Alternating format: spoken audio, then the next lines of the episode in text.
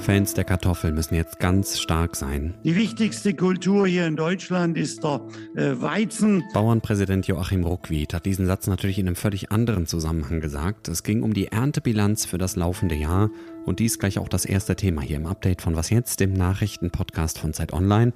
Und wir reden über die Gasspeicher in Deutschland. Die sind jetzt zu 80 Prozent gefüllt. Aber was heißt das für den Herbst und den Winter? Ich heiße Moses Fendel. Willkommen zu dieser Folge am Dienstag, den 23. August.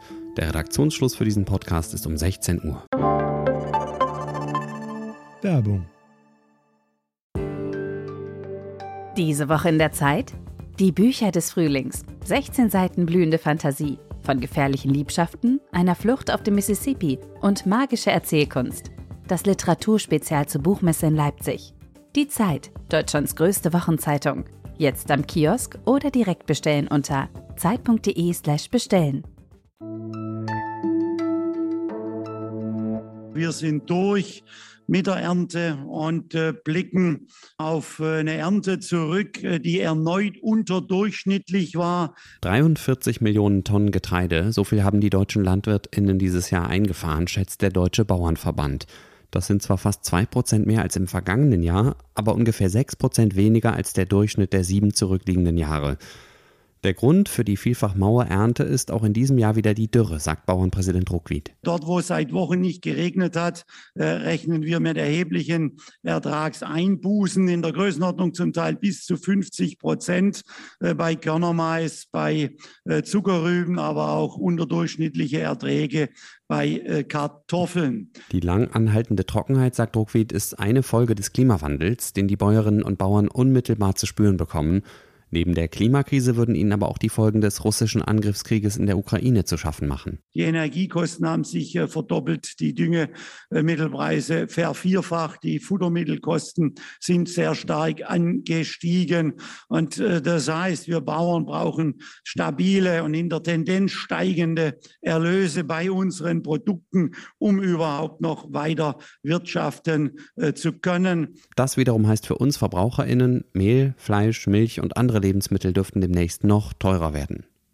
Also, mal wieder ein besorgter Bauernpräsident.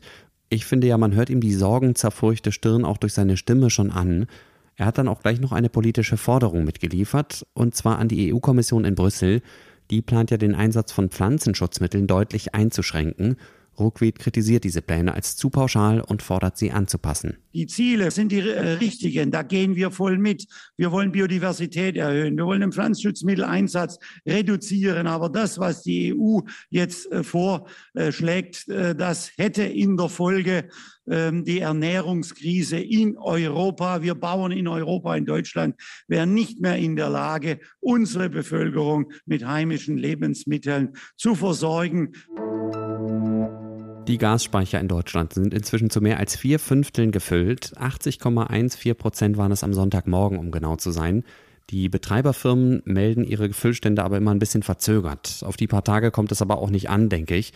Schließlich haben wir einen Herbst und einen Winter vor uns. Und was die Marke von 80 Prozent vor diesem Hintergrund bedeutet, das bespreche ich jetzt mit Christian End aus unserem Datenressort. Hallo Christian.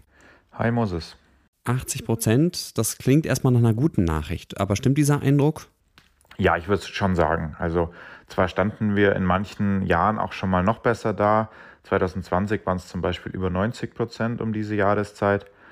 Aber wenn wir gucken, wo wir herkommen, also wie leer die Speicher im Frühjahr waren dieses Jahr, und wenn wir auch bedenken, dass aus Russland ja viel weniger Gas kommt, äh, als wir das gewohnt sind aus den letzten Jahren, dann ist das schon beachtlich, wie gut sich die Speicher trotzdem gefüllt haben. Zumindest bisher sieht es ja ganz gut aus. Wir liegen ja sogar insgesamt eine Woche vor dem Plan jetzt noch, wenn ich es richtig gesehen habe. Aber warum reist Bundeskanzler Olaf Scholz dann im Moment um die Welt, wie zuletzt nach Kanada, um noch mehr Gas für Deutschland zu organisieren? Ja, du hast recht. Wir stehen äh, wirklich eigentlich gut da. 75 Prozent ist die Zielvorgabe gewesen für 1. September. Jetzt sind wir mehr als eine Woche vorher schon bei 80 äh, Prozent. Also das ist schon gut. Aber ja, wie du sagst, der, der Herbst und der Winter stehen noch bevor. Und dann wissen wir gar nicht, wie viel Gas wir dann verbrauchen. Nämlich das hängt ganz stark davon ab, wie kalt es wird. Also die Leute werden sicherlich versuchen, weniger zu heizen als die Jahre zuvor, einfach weil das Gas auch sehr teuer ist gerade. Aber ja, wenn es halt einfach sehr kalt wird, dann, dann kann man das auch nicht komplett steuern. Dann, dann braucht man einfach mehr Gas, um die Wohnungen warm zu halten. Also das ist ein Unsicherheitsfaktor. Und es kann jederzeit passieren, dass uns Russland das Gas ganz abdreht. Nächste Woche soll es jetzt zum Beispiel nochmal so eine dreitägige Stilllegung der Pipeline Nord Stream 1 geben. Und ja, man weiß nicht, was dann passiert. Also da gibt es Unsicherheitsfaktoren und deswegen kann man nicht sicher sein, dass das Gas auf jeden Fall für den nächsten Winter reichen wird. Da bleibt ein gewisses Risiko. Und darum ist es, denke ich, schon sinnvoll, dass man jetzt guckt, was man nochmal an zusätzlichen Quellen erschließen kann. Es ist ja auch so, dass Deutschland gerade drei schwimmende Flüssiggasterminals baut, um selber Flüssiggas importieren zu können. Das läuft derzeit immer über Nachbarländer. Wir wollen das selber können. Und das bringt aber natürlich nur was, wenn da auch jemand Gas dann herbringt per Schiff. Und das ist eben genau das, was die Bundesregierung gerade mit diversen Reisen eben jetzt gerade nach Kanada versucht zu organisieren. Die ersten Städte, Gemeinden und Landkreise stimmen ihre BürgerInnen jetzt ja schon darauf ein, dass sie bestimmte Angebote in der kalten Jahreszeit einschränken müssen. Was steht uns da möglicherweise bevor? Ja, also vielleicht wird man die Öffnungszeiten mancher Behörden ein bisschen einschränken, damit man da weniger heizen muss. Ich denke, das ist verschmerzbar. Äh, ich mache mir die meisten Sorgen um die Schwimmbäder. Die brauchen wirklich verdammt viel Gas, weil man einfach sehr große Becken äh, heizen und warm halten muss. Und Schwimmbäder sind ohnehin schon ein, ein Draufzahlgeschäft meistens. Und jetzt ist das Gas gerade noch wahnsinnig teuer, sodass nicht klar ist, ob sich die Kommunen das den ganzen Winter dann leisten können. Und da werden wir sicherlich die eine oder andere Bäderschließung dann erleben. Und das finde ich halt bitter, weil ja jetzt schon in den Corona-Jahren auch ganz viel Schwimmunterricht ausgefallen ist und so weiter. Also das ist sicherlich eine, eine harte Einschränkung eine schlechte Nachricht für alle Schwimmvereine, für alle Kinder, die eigentlich schwimmen lernen sollten und natürlich für alle Menschen, die, denen das auch Spaß macht oder wo, wo es zum, ein Teil ihres Lebens ist, dass sie regelmäßig schwimmen gehen und sich dadurch gut fühlen. Lass uns mal noch auf eine andere Sache gucken. Gas speichern ist ja das eine, aber wie klappt es denn auf der anderen Seite beim Gas sparen? Welche Fortschritte macht die deutsche Industrie da bisher? Das sieht gut aus. Also der Verbrauch der Industrie liegt gerade um mehr als 20 Prozent unter dem üblichen Niveau aus den Vorjahren das ist schon ganz ordentlich, was da eingespart wird.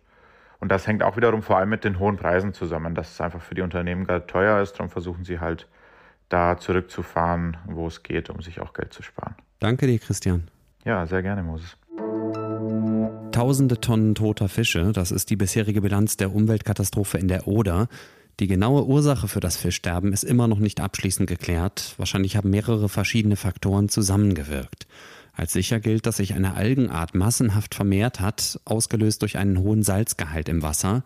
Vermutlich hat jemand Schadstoffe in den Fluss geleitet, aber wer? Das ist unklar. Die polnische Wasserbehörde hat jetzt fast 300 ungenehmigte Abwasserabflüsse entdeckt. Jetzt werde geklärt, von wo aus diese Leitungen zur Oder gelegt wurden und wem sie gehören, sagt der vorgesehene Chef der Behörde. In bisher 57 Fällen sei die Polizei informiert worden. Was noch? Wissen Sie noch, wann Sie das letzte Mal vor Freude geweint haben? Manche Menschen können das ja, ich gehöre leider bisher nicht dazu. Aber auch Hunde können Freudentränen vergießen, haben Forschende in Japan rausgefunden. In einer Studie haben sie untersucht, was bei Hunden passiert, wenn die ihr Herrchen oder Frauchen nach einer Trennung von fünf bis sieben Stunden wiedersehen. Und siehe da, die Hundeaugen bildeten deutlich mehr Tränenflüssigkeit als im Alltag. Verantwortlich dafür ist ein ganz bestimmtes Hormon, also ein biochemischer Botenstoff, der im Körper wirkt, sagen die AutorInnen der Studie. Das Hormon heißt Oxytocin. Es ist auch bei uns Menschen wohl bekannt als Kuschel- oder Liebeshormon. Es spielt unter anderem eine Rolle beim Sex, für den Geburtsvorgang und es ist wichtig, damit eine Bindung zwischen Eltern und Kind entsteht. Den Link zu der japanischen Hundestudie finden Sie in den Show Notes. Und das war das Update von Was jetzt an diesem Dienstagnachmittag. Morgen früh ist Konstanze Keins wieder dran. Bei ihr geht es unter anderem um den russischen Krieg in der Ukraine, dessen Beginn morgen genau ein halbes Jahr her ist. Wenn Sie was fragen, loben oder kritisieren wollen, können Sie mir gerne eine Mail schreiben an wasjetzt.zeit.de. Ich heiße Moses Fendel und wünsche Ihnen jetzt einen schönen Feierabend. Machen Sie es gut und bis bald.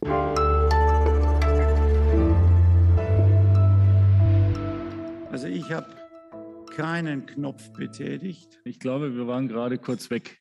Kann jemand ein kurzes Signal geben, bitte? Dann würde ich, sind wir noch drin?